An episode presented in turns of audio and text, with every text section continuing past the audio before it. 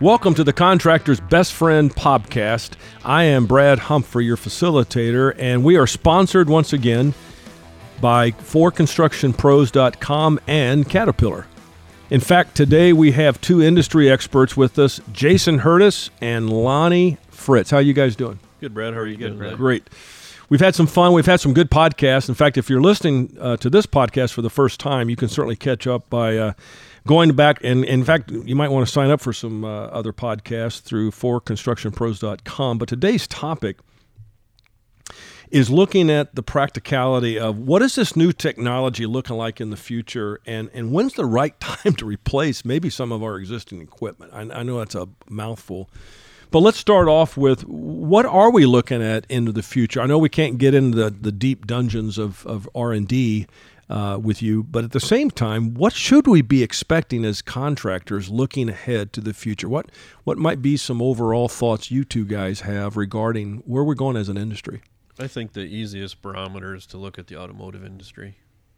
Why do you say that, Jason? They seem to be maybe three to five years ahead of the construction industry, but Okay. whatever they seem to be working on or adopting, either it's the volumes of scales or whatever eventually feeds down into the construction industry. Interesting. Intermittent wipers on a cab in the construction industry that started in automotive. Okay. Telematics, you know, where you can remotely unlock and lock your vehicle from an app on your phone. That starts in That's far, automotive That's right, automotive. autonomy is starting in automotive. You know, the Google cars, the the the Teslas that drive themselves. You know, where half of the operation is automated automatically, all started with on highway or, or automotive. And eventually those technologies, like I said, either through economy of scale or customer demand of I can remotely start my car from anywhere in the world. Why can't I remotely start my wheel loader from home before I get to the job site?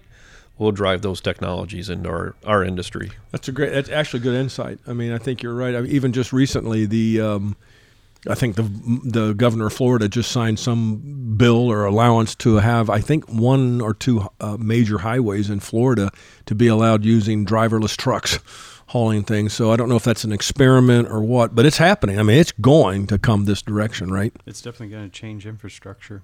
You know, they can save on roadway widths, signage. There's a lot of things as far as that goes, Brad, in the way infrastructure is going to look like in the future.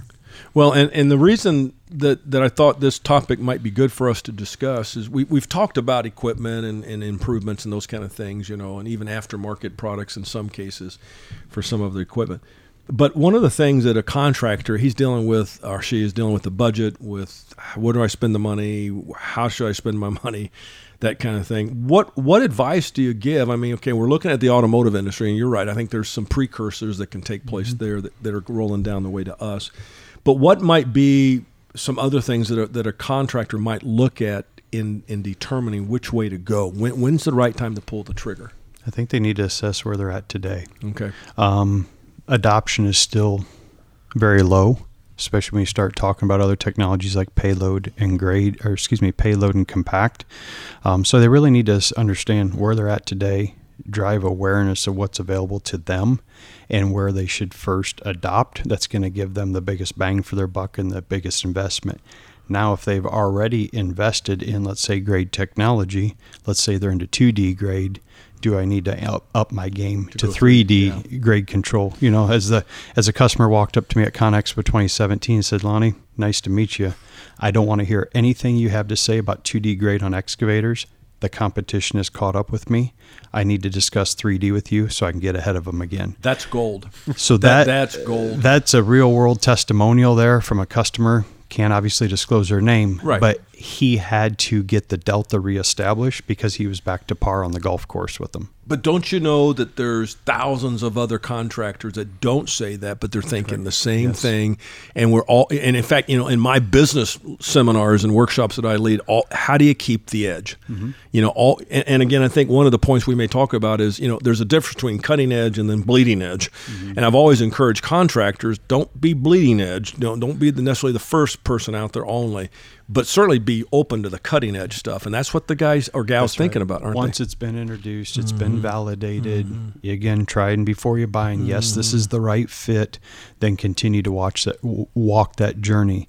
We set up a lot of our technologies to be scalable. You know, if you go with CMV, compaction meter value, machine drive power out of the factory, you don't have to have mapping on it as soon as you pull the plastic off the seat.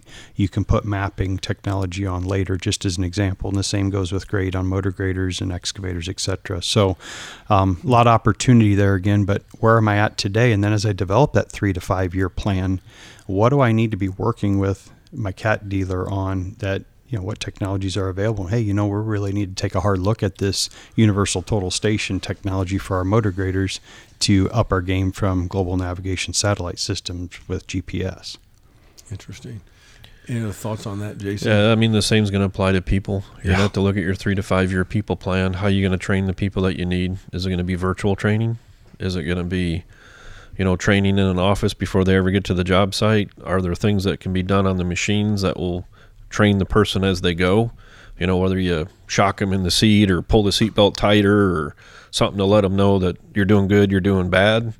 I mean, all those things will be coming into play in the next years easily. Yeah, and and uh, and, and you know, Caterpillar, like so many others, are trying to catch up with y'all.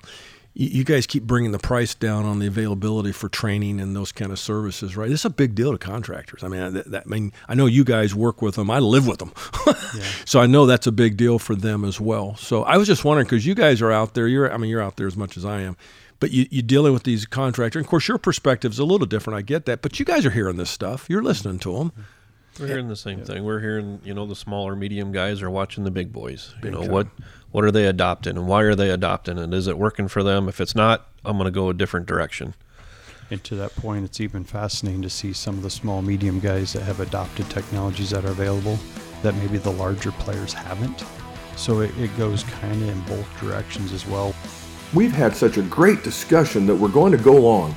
Please join us for more of our discussion on ForConstructionPros.com or your favorite podcast outlet.